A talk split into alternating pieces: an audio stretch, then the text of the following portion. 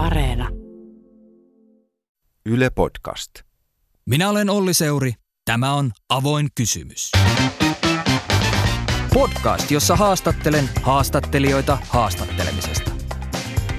Jokaisella toimittajalla on idea siitä, miksi tekee työtään kuten tekee. Ja tekemisen tapoja, niitä riittää. Oli tärkeää koko ajan seurata, että mitä siellä tapahtuu.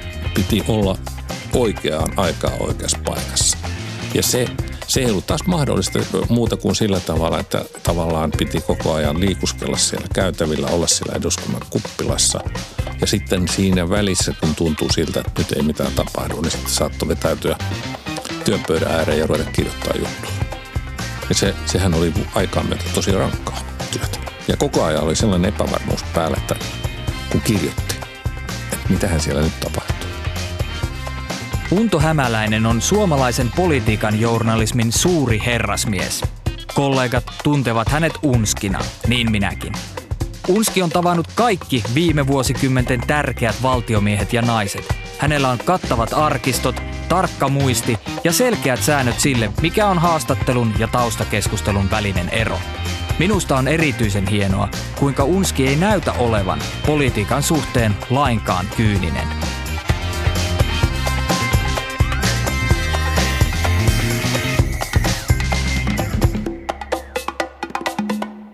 Unto Hämäläinen, hienoa, että pääsit mukaan. Kiitos. Suuri kunnia olla täällä Vallilassa. Miksi sinusta tuli politiikan toimittaja? Miksi minusta tuli toimittaja on se ensimmäinen helppo kysymys. Eli se imaisi tämän toimittajan maailma minut jo kouluaikana siellä Viitasaarella. Tein koululehteä ja se, se jotenkin tuntui siltä, että tähän hommaan mä haluan – Politiikan toimittaja minusta tuli sen takia, että hain paikkaa aamulehden Helsingin toimituksesta ja tuota, siihen valittiin pätevä, kokenut toimittaja, joka kaksi viikkoa en, ennen kuin olisi pitänyt aloittaa ilmoitti, että hän tulekaan. Hän oli saanut toisen paikan ja piti saada joku ja minut valittiin. Mikä onnenpotku? Minulle ainakin. Olit kokoomuksen nuorten liiton puheenjohtaja vielä 80-luvun alussa, niin millainen ponnahduslauta se oli? Koska nykyään hän se saattaisi olla pikemminkin este. No se ei ollut ponnahduslauta ollenkaan tai korkeintaan alaspäin.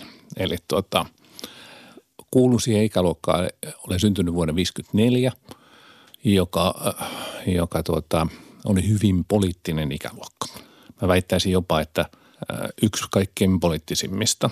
Eli 70-luvun alussa, kun kouluihin vyöryi poliittiset nuorisojärjestöt, niin kaltaiseni yhteiskunnallisesti aktiiviset, kiinnostuneet ihmiset menivät kuka minnekin mukaan. Ja tota, minun kohdallani sitten 70-luvun loppu oli opiskelua Tampereella. Tein paljon toimittajan hommia freelancerina ja kaikenlaista toimittajan työtä, mutta oli myös poliittinen aktivisti ja sitten epäonnekseni niin mut valittiin sitten 79 vuoden lopussa, eli 40 vuotta sitten kokoomuksen nuoteliiton puheenjohtajaksi. Sitten muuten Helsinkiin, olin siinä hommassa kaksi ja puoli vuotta, sitten menin armeijaan. Siellä armeijassa minulla oli aikaa miettiä, että mitä mä isona tekisin. Mulla oli jo perhettä, yksi lapsi, opinnot oli onneksi viety loppuun – ja sitten tuli siihen tulokseen, että nyt sitten kun armeija ohi, niin ryhdyn pyrkimään toimittajahommiin. Ja sieltä parinkin onnenpotkun kautta sitten avautui tämä mahdollisuus. Pakko kysyä, että miksi se oli epäonni, että sinut valittiin silloin kokoomuksen nuorten liiton puheenjohtajaksi, koska eikö se ole myös ollut jonkinlaista tutustumista politiikan maailmaan? No se on ollut tutustumista ja erittäin hyvä koulu siinä mielessä, että, että, tuota, että opin, opin politiikasta paljon niinä vuosina. Mutta tietysti se oli eh, niin toimittajan ura ajatellen, niin se oli hirveä rasite 80-luvun Suomessa. Ja varmaan, varmaan olisi nytkin, jos joku, joku siltä paikalta kaavailisi toimittajauraa itselleen. Että kyllä, siinä, kyllä se synnytti varmasti – ja täysin aiheellisesti epäluuloa minua kohtaan ja, ja minun työtäni kohtaan silloin, silloin, kun aloitin ja nimenomaan kun aloitin sitten politiikan toimittajana. Olet toimittaja, joka on sitten tavannut käytännössä kaikki Suomen merkittävimmät vallanpitäjät vuosikausien, ellei vuosikymmenten ajalta, niin jos sitä tiivistää, niin millaista se on ollut? Se on ollut valtavan mielenkiintoista aikaa. Siis mä, mä olen todella onnekas, onnekas poika siinä, että, että tuota, mä olen saanut tehdä tuommoisia hommia. Mutta tuota, on siinä ollut paljon tympeäkin. Millä tavalla tympeää?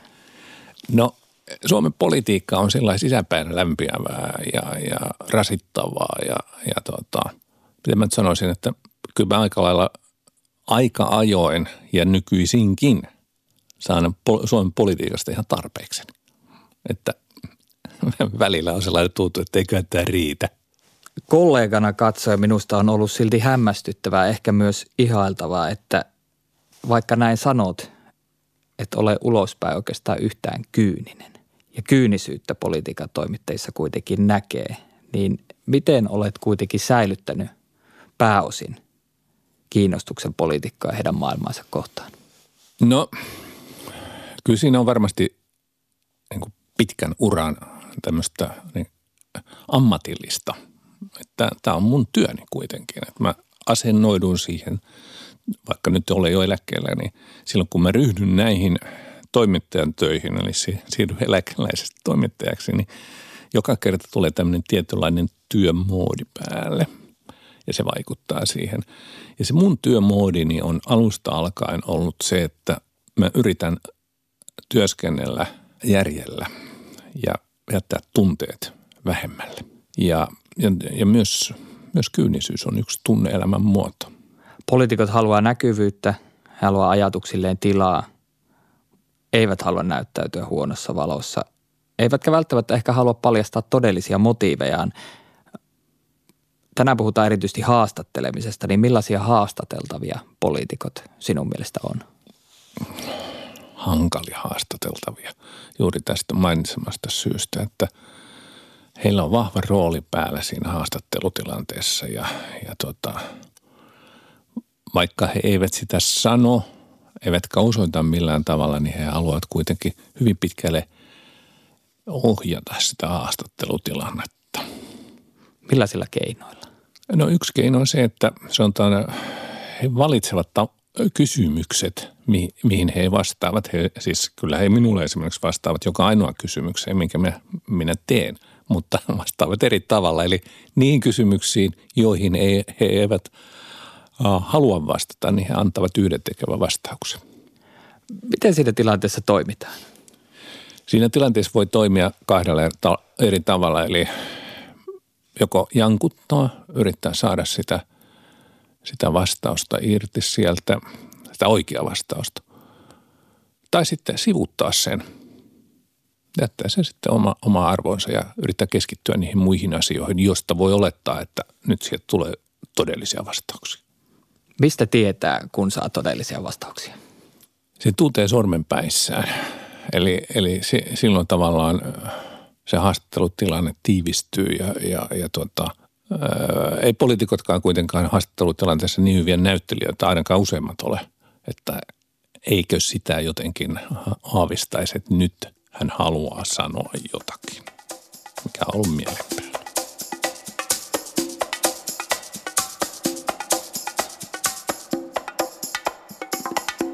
Peilataan tätä vähän uraasi. Aamulehden eduskuntatoimituksesta jatkoit siis pian Helsingin Sanomien politiikan toimitukseen ja johditkin tuota toimitusta ennen kuin siirryit kuukausiliitteen toimittajaksi. Minua kiinnostaa erityisesti aikasi eduskunnassa. Käsitellään myös aikaa kuukausiliitteessä, mutta kun itsekin olen politiikan toimittaja, mutta en ole esimerkiksi istunut koskaan eduskunnan kuppilassa, niin millaiseen maailmaan astuit, kun sinusta tuli eduskuntatoimittaja? 80-luvun alkupuolella eduskunnan työtavat oli hillittömät verrattuna nykyisiin. Nykyisin siellä työskennellään virkamiesmentaliteetin mukaisesti. Aikataulut ovat ennalta sovitut. Istunnot ovat suurimmalta osalta päiväsaikaan. Ja, ja tuota, eduskunnassa ei ole semmoista yhteisöä – eduskuntayhteisöä, jollainen siellä oli vielä 80-luvun alussa, koska nykyisin eduskunta on jakautunut kahteen taloon, pikkuparlamentti ja siihen päätaloon. Siihen aikaan oli vain päätalo. Kaikki kansanedustajat, kaikki virkamiehet, erilaiset avustajat sekä toimittajat muodostivat semmoisen oman pienoismaailmansa, joka, joka tuota, eli ja hengitti samaan tahtiin. Ja se oli varsinainen politiikan korkeakoulu käydä siellä. Mä olin siellä 5-6 vuotta vähän, kuutisen vuotta 80-luvun loppuasti, jolloin sitten siirryin enemmän esimiestehtäviin Ludwigin kadulle Hesarin toimitukseen. Eli mä melkein asuin eduskunnassa ne vuodet. Kun miettii toimittajien roolia tuossa pienoismaailmassa, niin millaiseen journalistiseen kulttuuriin tai millaiseen toimittamisen maailmaan sosiaalistuit? No mä sosiaalistuin siihen politiikan toimittamisen maailmaan ihan korviani myöten ja olin, olin varmaan hyvinkin näkyvä politiikan toimittaja siinä eduskunnan maailmassa siihen aikaan. Olin sitten jo 80-luvun loppupuolella politiikan toimittajien yhdistyksen puheenjohtajakin, joka oli, oli myöskin näkyvä rooli. Siinä oppi yhden asian, joka on, joka on hyvin tärkeä. Eli – kun käsitteli niitä asioita, mitä eduskunnassa käsiteltiin omissa jutuissaan ja kun käsitteli niitä ihmisiä, ministereitä, kansanedustajia ja kaikkia politiikan vaikuttajia, niin oli otettava huomioon se, että nämä samat ihmiset olivat kasvotusten tulossa seuraavana aamuna vastaan siellä eduskunnan käytävillä. Eli ei voinut asennoitua niin, että mä nyt kirjoitan niistä ihmisistä, jotka on pelkkiä nimiä. Tai jos ne haluaa antaa jotain palautetta, niin niiltä tulee joku puhelu tai jotain muuta vastaavaa. Vaan oli lähdettävä siitä, että mun täytyy kirjoittaa juttuni sillä tavalla, että ne pitää myös siinä tilanteessa, kun pääministeri tulee naama punaisena ja, ja sormi pystyssä ja antaa palautetta. Miten erilaista se on tähän päivään verrattuna? Mä luulisin, että tätä, tätä nykyään palautteet ja, ja, ja tämän tyyppinen, miten sanoisi, vääntö, niin se tapahtuu enemmän toimittajien ja näiden ministereiden, mukaan lukien pääministeri avustajien kesken. Eli tota, tämmöinen Juha Sipilä-ilmiö silloin 2016 marraskuussa, jossa häneltä hirtti kiinni ja hän, antoi Yleisradion toimittajalle palautetta koko illan sähköpostiviestin vaihdossa, niin se on hyvin poikkeuksellinen. Näin mä ymmärtäisin. Eli tämmöiset, tämmöiset hommat on pikkusen ulkoistettu ministereiltä heidän avustajilleen. Siihen aikaan 80-luvulla avustajia oli ensinnäkin paljon vähemmän. Ja sitten tosiaan eduskunnassa tämä tunnelma oli paljon intiimimpi. Eli oltiin kasvotustein ja oltiin paljon tekemisissä suoraan. Ää, niin silloin myös tämä palaute oli oli paljon tämmöistä suorempaa ja voisi sanoa kovempaa. Miten ne kontaktit poliitikkojen kanssa syntyivät? Tässä tietysti mainitsin jo eduskunnan kuppilan pöydän ja, ja miten paljon kenties saunottiin eduskunnan saunassa, millaisia olivat epäviralliset miesverkostot, joita on yritetty tai nostettu esiin nyt ihan tuoreen eduskunnan aloittaessa työnsä? Siellä oli kaiken maailman verkostoja siihenkin aikaan, vaikka tuota sanaa ei ole kukaan käyttänyt. Ja, ja ne muodostui erilaisten persoonallisuuksien ympärille. Mä otan nyt esimerkiksi semmoisen kansanedustajan, on nyt me edesmenneen kuin SMPn Mikko Vainion, joka oli valtava hyvä seuramies – ja mä väittäisin, että hänellä esimerkiksi, niin hän ei ollut mitenkään ulospäin kovin näkyvä kansanedustaja, mutta hän, on, hän varmaan tiesi eduskunnassa paljon enemmän kuin keskiverot kansanedustaja, kansanedustaja juuri sen takia, että hän tunsi siellä kaikki ja kaikki tunsivat Mikon. Ja sen lisäksi hän oli, hän viihtyi illalla siellä pitkään ja, ja tuota, saattoi joskus juoda kokonaan se ollut pullollisenkin siellä eduskunnan ravintolassa ja myös tarjota sellaisen, sellaiselle ihmiselle, joka sattui hänen pöytäänsä. Jos ajatellaan sitä eduskuntatoimittaja arkea, jossa toimittajalla on aikaa seurustella kansanedustajan kanssa, ehkä juoda se olut pullollinen, niin mikä on silloin sellaisen on the record tyyppisen haastattelun suhde kaikkeen muuhun tiedonhankintaan ja taustakeskusteluihin? No kyllä, kyllä, se, kyllä siinä sanotaan näin, että silloin kun otetaan lehtiöisiin, niin silloin tavallaan molemmat tietää, että okei, että nyt joko tehdään ihan oikeasti haastattelua tai otetaan jotain lausuntoa tai kirjoitetaan ylös taustatietoa. Mutta silloin kun ei ollut lehtiötä kädessä, niin silloin saatettiin jutustella kaikenlaista muutakin. Miten selkeitä tällaiset säännöt ovat? No ne muodostui siinä eduskunnan pienoismaailman työkulttuurissa ne säännöt.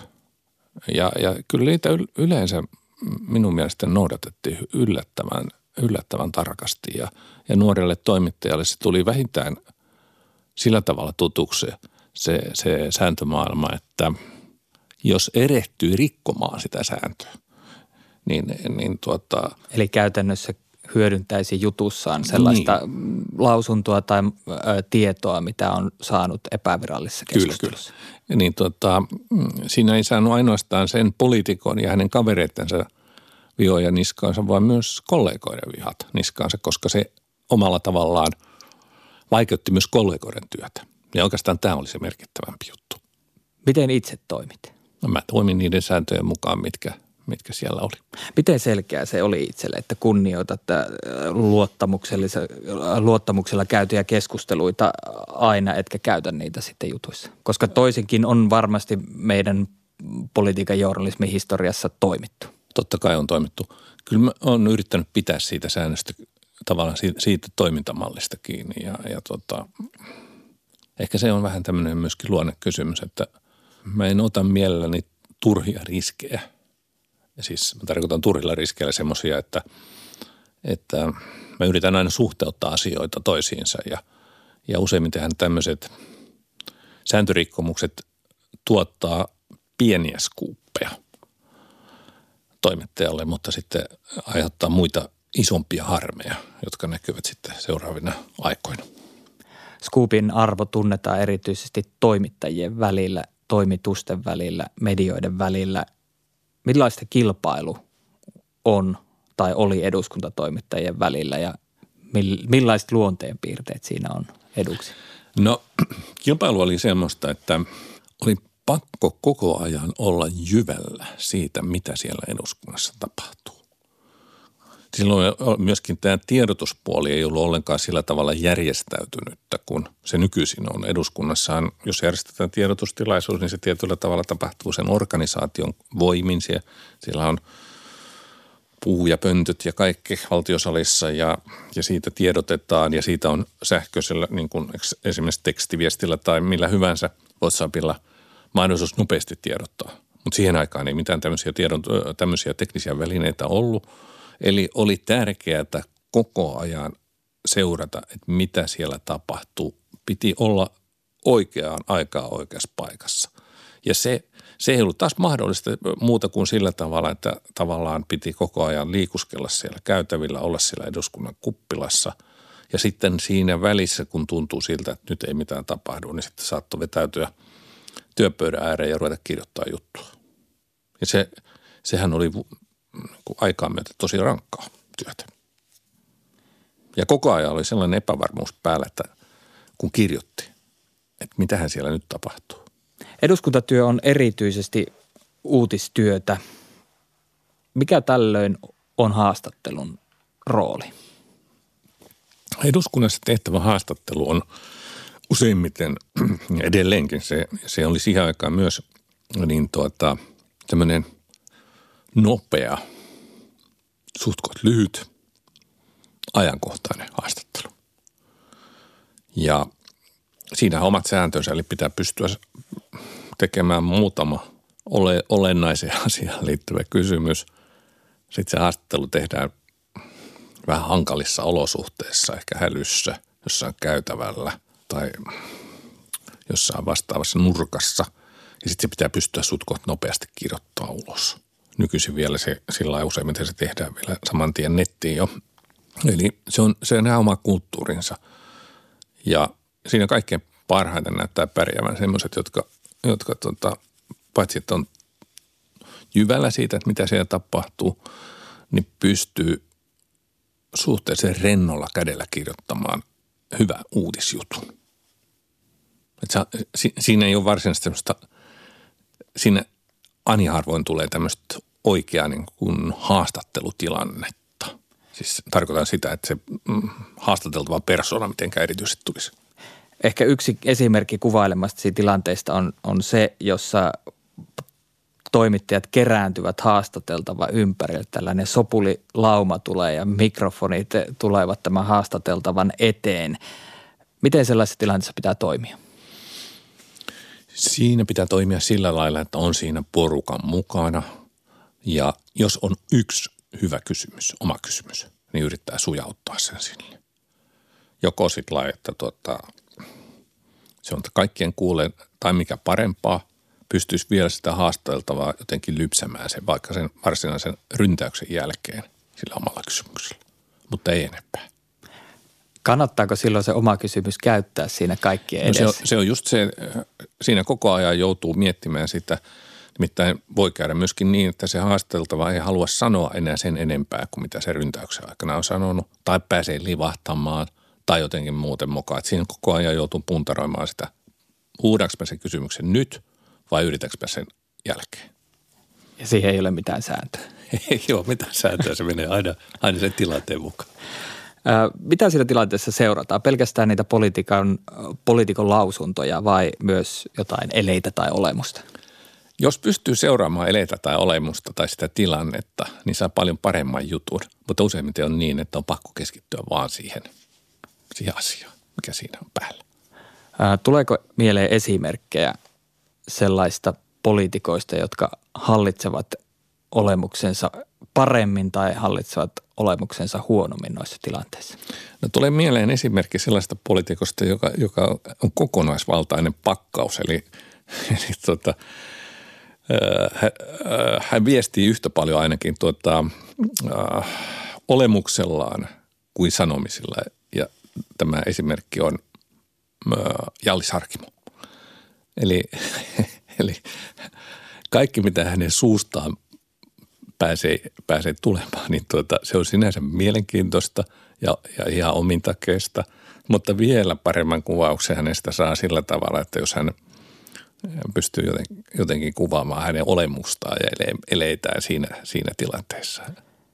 Miten tämä pystyisi tekemään uutisjutussa? No se pitäisi pystyä joten, joten muutamalla sanalla, koska se ei, se ei vaadi sinänsä – kovin pitkiä selostuksia sen takia, että kaikki tuntevat Jalliksen. Siinä vaan pitää palauttaa mieleen, että minkälainen hän on.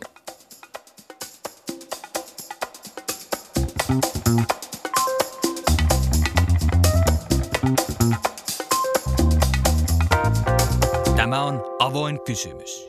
Olet poliittisen historian ystävä. Miten itse olet tallentanut vuosikymmenten varrella materiaalia? Mä olen tallentanut sitä sellaisiin leikekirjoihin. Mähän aloitin silloin 80-luvun alussa leikekirjojen pitämisen siis omista jutuistani, erilaisista kirjeenvaihdoista, kaikesta muusta. Silloin elettiin paperiaikaa ja nämä oli mulle sellaisia työvälineitä. Eli sieltä mä pystyin nopeasti katsomaan, että mitä, mitä mä olin kirjoittanut tai miten jotain asiaa oli käsitelty ja niin poispäin. Sitten se, kun siirryttiin tähän sähköiseen arkistointiin ja kaikkeen muuhun tällaiseen, niin – se tavallaan jäi mulle päälle. Eli, eli kyllä mulla on 40 leikekirjaa tai jotain muuta tämmöistä ihan tajuton määrä, joista lähes kaikki on siirretty tuonne Päivälehden arkistoon. Ei, en, en minäkään ole lukemassa omia juttuja. Mitä merkitystä tuollaisilla muistiinpanoilla tai äh, mieleenpannuilla aiemmilla ää, tapahtumilla ja lausunnoilla on siinä, kun haastattelee poliitikkoa?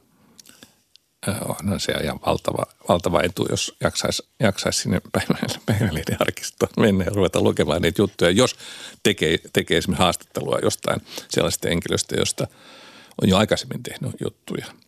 Koska muistihan toimii sillä tavalla, että kun se saa jonkun ärsykkeen, sanotaan nyt näin, että esimerkiksi niissä mun – Leikkeissäni on myöskin aina semmoisia muutamia ranskalaisia viivoja, joita, jotka mä oon siihen leikekirjan reunaan kirjoittanut jostain tunnelmista sillä hetkellä. Kun sitä katsoo, niin sehän kaikki palaa mieleen. Miten sitä tunnelmaa pystyy hyödyntämään, kun valmistautuu haastatteluun? Esimerkiksi sillä tavalla, että jotenkin kun haastattelu alkaa, niin palauttaa sen haastateltavan mieleen, että milloin me edellisen kerran olemme haast- olleet haastattelutilanteessa tai me olemme tavanneet tai muistatko sellaisen tapahtuma. Eivät he muista. Ja, ja se, se, on, se on tuota, useimmiten he eivät muista. Se on, se on sitten sellainen, se on vähän sellainen psykologinen. Siinä psyykataan haastateltavaa – se saattaa horjuttaa hänen itseluottamustaan. Sanotaan nyt näin. Eli vaikutetaan jollakin tavalla Kyllä. siihen valtatasapainoon, mikä kuitenkin Joo. haastatteluun liittyy. Joo, ehdottomasti. Ja se on se kokemuksen, se on se kokemuksen voima, jota pystyy joskus käyttämään. Miten rakensit haastattelun, kun toimit eduskunnassa? Eli miten valmistauduit, jotta no, olisit mahdollisimman valmis siihen tilanteeseen? Tota, mitä nuorempi toimintaja on, niin sitä enemmän hän täytyy valmistautua niin haastattelutilanteisiin, jotta hän olisi edessä samalla aaltopituudella se haastateltavan kanssa, jos on varsinkin haastattelee kokenutta poliitikkoa. ja mulla on yksi esimerkki tästä. Mä tein, tein sanotaan, elettiin ehkä vuotta 85. Mä tein Veikko Ennamosta ensimmäistä kertaa elämässäni haastattelua – hän oli silloin SMP-eduskuntaryhmän puheenjohtaja. Hän oli ollut lomalla ja edellyttänyt minulta sitä, että mä lähetän kysymykset etukäteen, jotta hän voi lomalla tutustua niihin. Ja tota, sitten tehtiin siellä SMPn eduskuntaryhmän huoneessa sitä haastattelua ja se meni sillä lailla, että mä esitin kysymyksen ja hän luki paperista vastauksen, jonka hän oli siellä lomalla hotellin tämmöisiin papereihin kirjoittanut. Sitä oli jatkunut tuota, melkein tunti sitä kaksin puhelua siinä ja sitten mä ajattelin, että tästä ei tule mitään. Siis se Vennamo oli kaiken maailman propagandan sinne sijoittanut. Sitten mä yhtäkkiä kysyin häneltä, että ohi kaiken tämä, että mitä isänmaa hänelle merkitsee. Oli vähän aikaa hiljasta ja sitten Veikko Enelma purskahti itkuun – ja, ja tota, siis suuret kyyneleet valu hänen silmistään ja, ja tota, mä olin aivan kauhuissa. Mä ajattelin, että okei, nyt tämä haastattelu meni pieleen ja kun se oli vielä yhdessä sarjassa. Mä, mä kaikki tämmöiset fobiat muutamassa sekodessa kävi päässä. Sarja tuhoutuu, Vennamo tulee vihaamaan mua loppuelämänsä. Tästä, tästä tulee ihan täys katastrofi. Mutta ei, hän otti semmoisen ruudullisen nenäliinan taskusta ja kuivasi kasvonsa ja sanoi, että isänmaa merkitsee minulle ihan kaikkea, mitä mun elämässäni on ollut. Mutta ei puhuta tästä nyt tämä enempää, että minä en tästä pysty puhumaan. Mutta puhutaan muuten. Sitten hän heitti ne kaikki paperit, mitä hän oli kirjoittanut siihen ja sitten, sitten me tehtiin haastattelu, joka oli ihan toisenlainen kuin mitä se, mistä oli ollut puhetta, mutta ihan hyvä haastattelu siitä tuli. Ja otsikoksi laitoin uskomaton Veikko Vennamo. Mitä yleensä etsit, kun lähdit tekemään tällaista haastattelua? No sanotaan, että mun lähtökohta on aina tämmöinen asiahaastattelu. Että mä en lähde tekemään tunnelmia tai persoonallisuuskuvauksia tai mitä muuta tämmöistä, koska ne ei ole mun osaamisaluetta. Eli mun täytyy aina lähteä asia edellä. Mutta joskus käy sitten niin, että se haastattelu muuttuukin, niin kuin tässä mainitussa tapauksessa, niin se muuttuu ihan toisenlaiseksi ja sitten täytyy mennä vaan sen tilanteen mukaan. Sitten täytyy itsekin jättää ne paperit pois. Millaisia omat ää, paperisi olivat silloin eduskunta-aikana? Millaisia asioita olit valmistautunut kysymään, vaikka se haastattelu saattoikin mennä toiseen suuntaan? No ihan siis päivän politiikkaa ja, ja tämän tyyppisiä. Eli kyllä mä näin ihan hirveän vaivan niihin asioihin perehtymisessä siihen, siihen mennessä, että, että tota – mä pystyin sitten hyödyntämään siitä, siitä kokoavasti materiaalista kyllä hyvin vähän. pitkääkään haastattelua.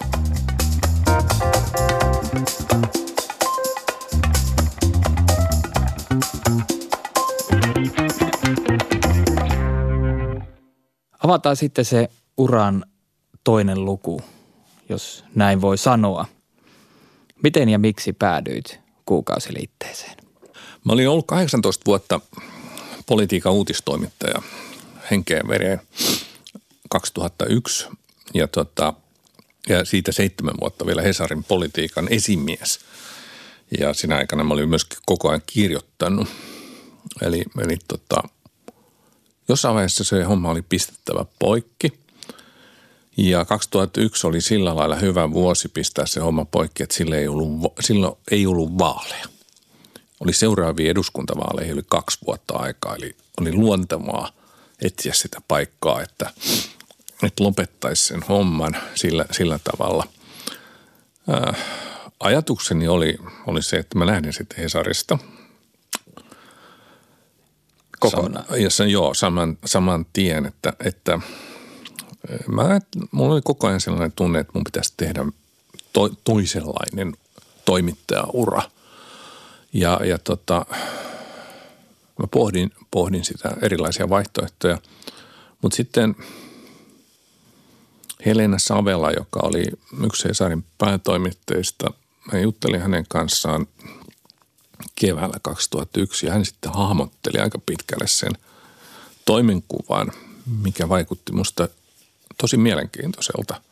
Eli mä siirryin kuukausiliitteen toimittajaksi, mutta samaan aikaan mä sitten jatkoin Hesarin kolumnistina ja kulttuuritoimituksen kirja-arvioijana ja, ja vähän muut, muutakin.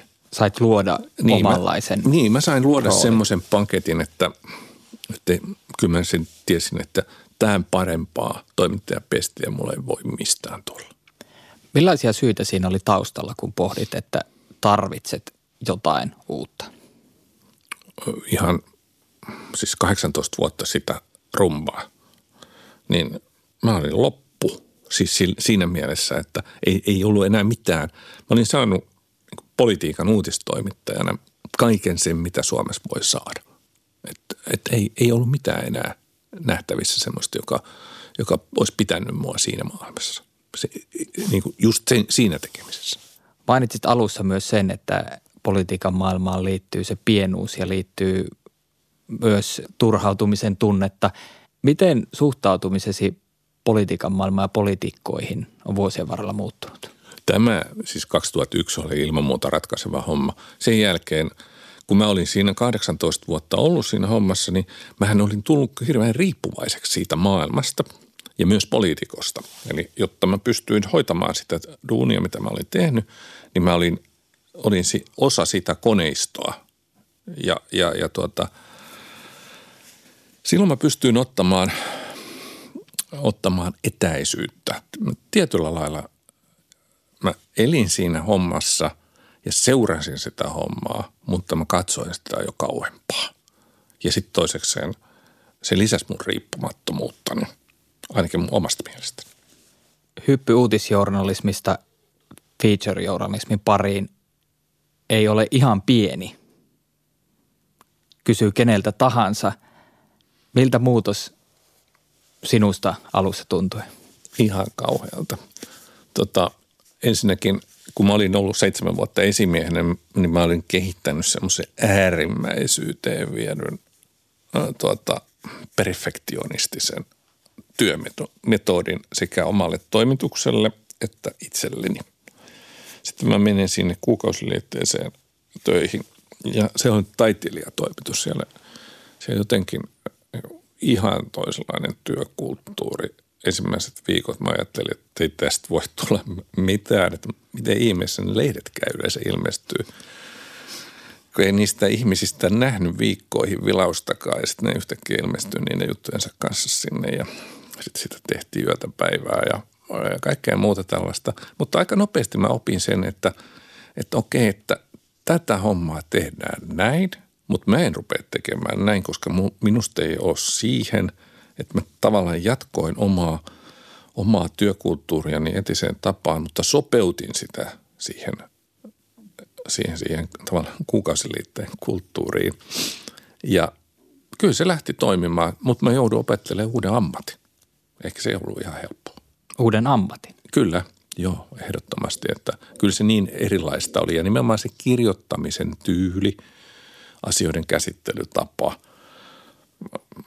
kaikki, kaikki tämmöiset, niin kyllä, kyllä siinä – Millaisia siinä, uusia taitoja feature-kirjoittaminen vaatii? No ennen kaikkea se vaatii huomattavan paljon suurempaa kärsivällisyyttä. Eli, eli tota, kun tavallaan oli oppinut esimerkiksi, esimerkiksi nyt haastattelujen tekemisestä sen, että teki niitä haastatteluja, ne oli uutispainotteisia haastatteluja, asiakeskeisiä haastatteluja, nopeita juttuja. Niin sitten tavallaan tämä kuukausiliitteen kirjoittaminen, se vaati, vaati sitten tota, toisenlaista hitaampaa, pohditumpaa rytmiä. Ja, ja tota, kyllä siinä oli, oli siinä opettelemista. Mutta mun avuksi tuli tietysti se, että äh, kun mä olin poliittisen historian harrastaja, niin mä sitten ryhdyin painottaa omissa kirjoituksissani tämmöistä historiallista perspektiiviä. Ja se – se auttoi mua oppimaan tavallaan tämän, tämän kuukausiliitteen vaatiman kirjoitustyylin. Kun se vaikutti myös haastattelemiseen tai haastattelujen tekemiseen, niin millaisia oivalluksia tai muutoksia koit? Mä joudun ihan toisella lailla valmistautumaan niin persoonakohtaisesti niihin haastattelutilanteisiin, eli enemmän perehtymään siihen haasteltavan – ajattelumaailmaan ja, ja oma historiaa ja, ja peilaamaan sitä, sitä, sitä, sitä haastattelutilannetta varten. Että se, kyllä se oli, se oli toisenlaista haastattelemista. Pysytään politiikan parissa ja olet haastatellut miltei kaikkia äh, suomalaisia merkittäviä poliitikkoja, tehnyt heistä henkilökuvia. Mä olen itsekin palannut niihin arkistoihin monta kertaa taustatyön vuoksi, kun ne löytyvät sieltä Hesarin arkistosta. Onko niissä joku sellainen, mikä on jäänyt erityisesti mieleen ja miksi? Tota, y- yksi semmoinen on presidentti Martti Ahtisaaren haastattelu kesällä 98. Se haastattelu ei sinänsä ollut mitenkään erityinen, mutta se haastattelutilanne oli hyvin – hyvin, hyvin poikkeuksellinen sillä tavalla, että tehtiin Mäntyniemessä, kuten presidentillä on tapana, niin hän pyysi kysymykset etukäteen ja, ja hän oli hyvin briefannut itsensä vasta, vastasi kysymyksiin ja tota, se haastattelu meni ihan ok. Sitten haastattelu oli ohi ja sitten Ahtisaari yhtäkkiä sanoi sitten, että voisitko se vielä hetkiseksi jäädä tässä niin kahden kesken juttelemaan – No mä sanoin, että joo, totta kai. Ja sen jälkeen Ahtisaari purkautui. Hän oli ollut neljä vuotta presidenttinä. Hän purkautui omista mediasuhteistaan. Me istuttiin siinä Mäntyniemessä, se oli illan suu. Siellä oli ihan hiljasta siellä talossa. Ja tota, sitten hän antoi niin tulla kaiken, mitä hänen mieleensä oli jäänyt neljästä vuodesta. Se oli aivan hirvittävää kuultavaa. Hän oli valtava pettynyt suomalaiseen mediaan.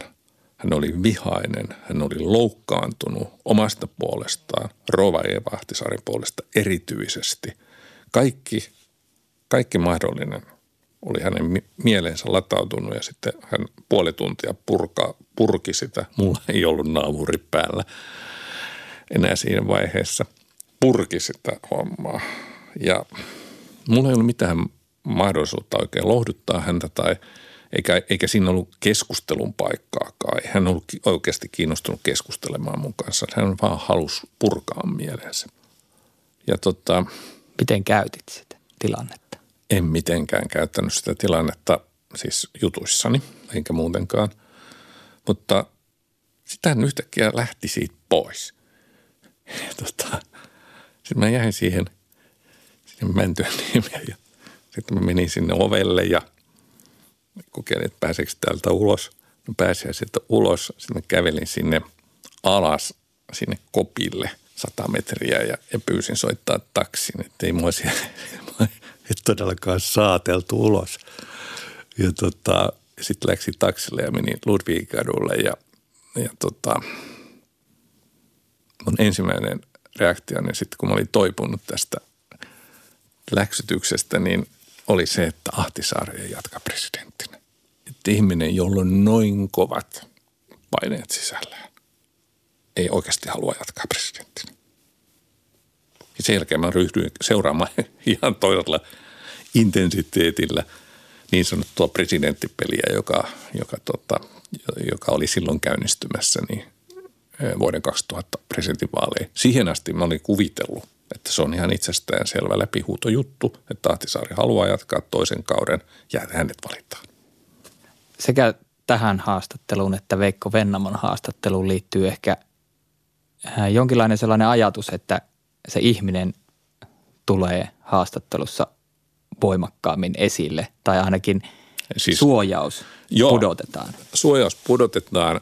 Äh, se, tilanne on aivan toisenlainen kuin mitä kuvittelisin etukäteen olevan. Entä tämän päivän poliitikoista? Tuleeko esimerkkiä mieleen?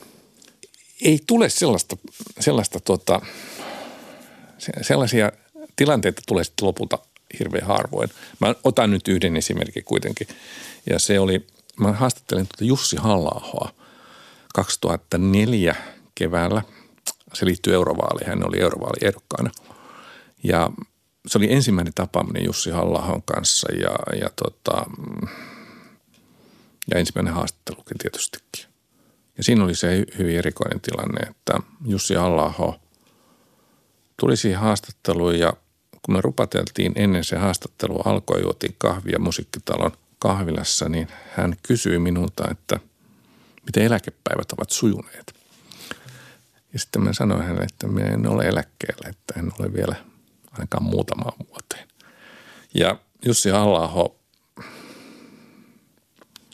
hän meni tosi vaikean näköiseksi sillä hetkellä ja pyysi anteeksi sitä, että hän ei nyt oikein ollut kartalla, että mitä, mitä, mitä kuuluu. Ja, ja me, mä luulen, että me saatiin ihan hyvä haastattelu siinä, mutta jotenkin mulla oli sellainen tunne, että Jussi halla joka, joka oli siihen aikaankin jo hyvin itsevarma ja mitä mä sanoisin, hän, hän pikkasen katsoi toimittajia ylä, yläilmoista päin, niin, niin tota, hän oli epävarma.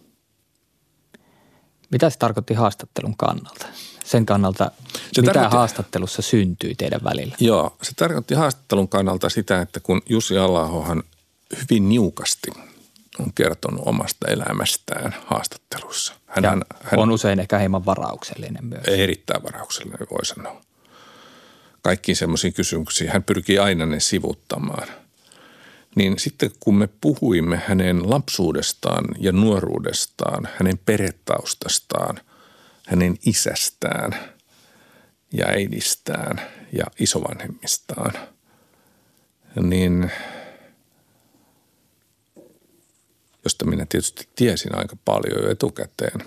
Taustatyön vuoksi. Taustatyön vuoksi. Niin hän kyllä kertoi paljon enemmän kuin mä olen nähnyt hänen kertoa missään muualla.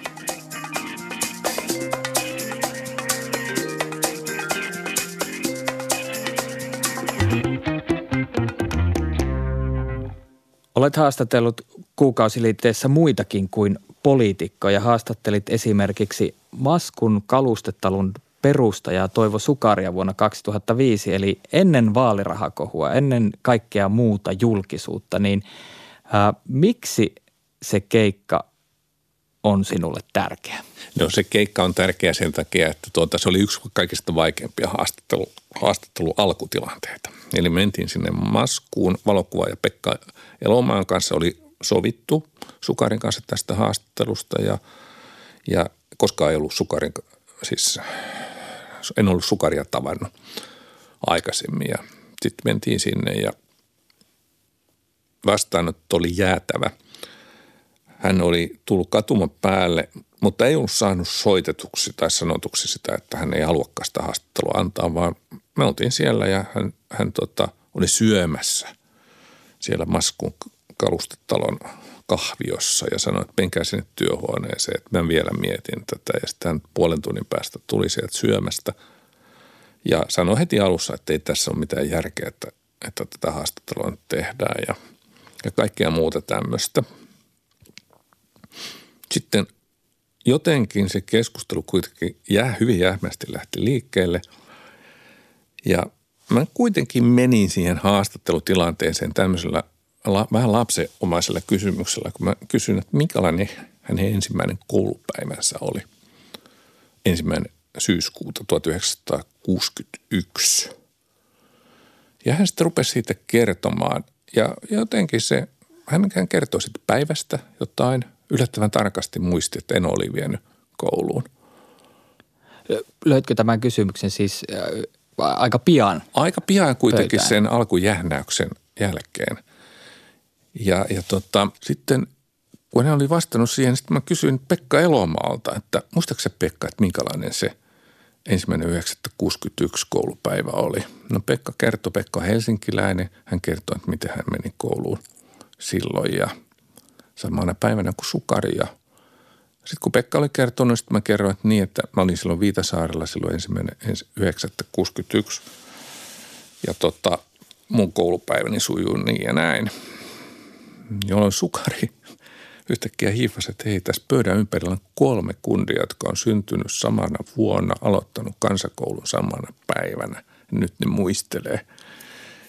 Sen jälkeen Sukari puhui kaksi tuntia yhtä mittaa omasta elämästään, kaikesta mahdollisesta. Ja mä muistan, että Pekka Elomaa ja minä oltiin niin haltioituneita tai – tai jotain muuta siitä kesku- tai haastattelutilanteesta. Sitten kun se kaksi tuntia oli ohi, niin me molemmat niin kuin verryteltiin jäseniämme, koska me on oltu varmaan liikuttu paikaltamme mihinkään. Miten tietoista tuo oli, että otat esiin sen ensimmäisen se koulupäivän? Se oli kyllä sillä lailla tietoista, että jotenkin mulla oli semmoinen tunne, että tämä voi olla tosi hankala haastateltava. Ja, tota, ja sitten kun, kun mä olin nähnyt hänen henkilötiedoistaan kuitenkin, että me ollaan samaa ikäluokkaa, siis Sukari ja, sukari ja tota, minä. Niin äh, tämä oli, mä ajattelin, että just tätä kokeilisi. Mutta se, että mä keksin sen Pekan, niin se syntyi kyllä siinä. Että mä tajusin, että Pekkakin on sama ikäluokkaa. Millainen kikka tuo on? Ja nyt so, hyvässä mielessä, että kikka, että puhuu itsestään tai, tai, tai luo yhteisen sillan haastateltavan välillä. Kyllä, se on ihan käyttökelpoinen, mutta se harvoin onnistuu tällä lailla. Ihan siitä jutusta on kyllä pakko kysyä. Se on siis tehty ennen vaalirahakohua ja siinä loppupuolella on sellainen pieni osio, mm. Jossa Toivo Sukari pohtii – suhdettaan politiikkaan, kun kutsu, hän on kuullut politiikan kutsun, mutta Kyllä. sanoi jotenkin, että se ei ole topia se. Joo. Näin his, äh, jälkiviisaana, miltä se haastattelu näyttää? No se lähti liikkeelle siitä, että siellä hänen työhuoneensa seinällä oli sellainen kuva, jossa hän oli presidentti Koiviston kanssa lentopallokamoissa. Ja kysyin sitä, että mikä toi on, niin hän kertoi, että – oli ollut semmoinen joku turnaus Kultarannassa, jos Koivisto kävi siis niin kuin eläkkeellä ollessaan pelaamassa kerran kesässä lentopalloa. Ja siellä oli sitten semmoisia paikallisia joukkueita, joita vastaan Koivisto Sikariporas pelasi.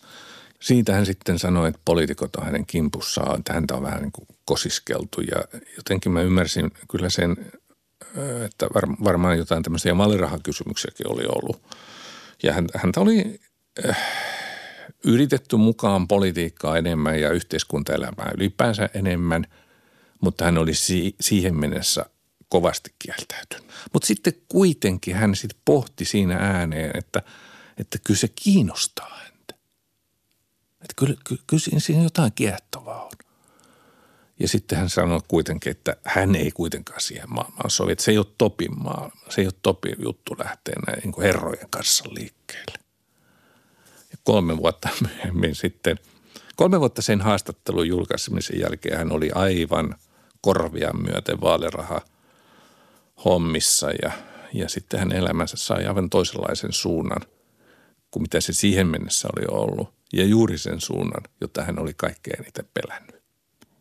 Journalismiin liittyy myös historian dokumentointi, henkilöjuttujen kautta poliitikkojen määrittely. Miten hyvin toimittajat ymmärtävät omaa valtaansa? Aika huonosti. Siis mä tarkoitan sitä, että kun mä oon ollut oikeasti vallankäyttäjä toimittajana, niin se on ollut nimenomaan 80-lukua, 90-lukua.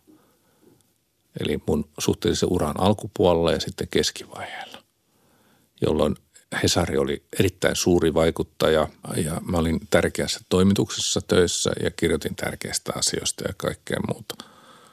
Mutta ei mulla ollut oikein tajua siitä, että kuinka suuri vallankäyttäjä mä olin siihen aikaan. En, en, en, mä, en mä kokenut sitä asiaa sillä tavalla. Oikeastaan mulla on valjennut vasta sitten vuosia sen jälkeenpäin, että, että olihan minä melkoinen vallankäyttäjä.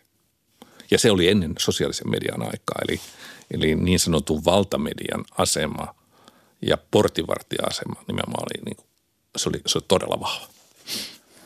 Nykyisin sinut tunnetaan myös aktiivisena politiikan kommentaattorina ja haastateltavana. Ykkösaamussakin kävit useamman kerran politiikan toimittajan roolissa keskustelemassa minunkin vieraanani, mutta nykyisin sinua haastatellaan yhä useammin politiikan asiantuntijana. Miten tämä on avartanut käsitystäsi haastattelusta? No mä oon nyt tonttu haastateltava kuin kaikki muutkin. Eli, eli vaikka on, on itse tehnyt paljon haastatteluja ja sitten kun joutuu haastateltava tai pääsee haastateltavan rooliin, niin, niin tuota, kyllä se, kyllä se ihan työstäkään vaikeaa, vaikea hommaa. Onko muuttanut suhtautumistasi ylipäätään haastatteluun vuorovaikutuksena tai siihen liittyviin kirjoittamattomiin sääntöihin? No ei se, ei se muuttanut sitä, mutta monta kertaa sitten kun mä joskus kuuntelen niin kuin masokistisesti omia haastatteluja niin, tai katson niitä, niitä tota, televisiohaastatteluja tai jotain muuta tällaista, niin kyllä mä ihmettelen, että miten toi on voinut mennä noin, että miksi mä noin on vastannut. Mutta mitä se sitten auttaa? E, niin kuin haastattelu annetaan siinä tilanteessa – Unto Hämäläinen, kiitos. Kiitoksia. Hei, olet kuunnellut Avoin kysymys podcastia. Podcastin kaikki haastattelut löytyvät Yle Areenasta. Kommentoi, kerro mitä tykkäsit, laita viestiä Twitterissä tai Instagramissa. Mainosbudjetti on nolla, joten olen kiitollinen, jos levität sanaa. Sarjan tuotannosta ja toimittamisesta vastaan minä, eli Olli Seuri. Kiitokset sparrausavusta Helmiina Suhonen ja Ville Seuri. Kiitos myös Ylelle ja esimiehilleni podcastin mahdollistamisesta. Äänimaailmasta vastaa Artlab Productions. Tuotanto Kimmo Koskinen, äänisuunnittelu Erik Purri.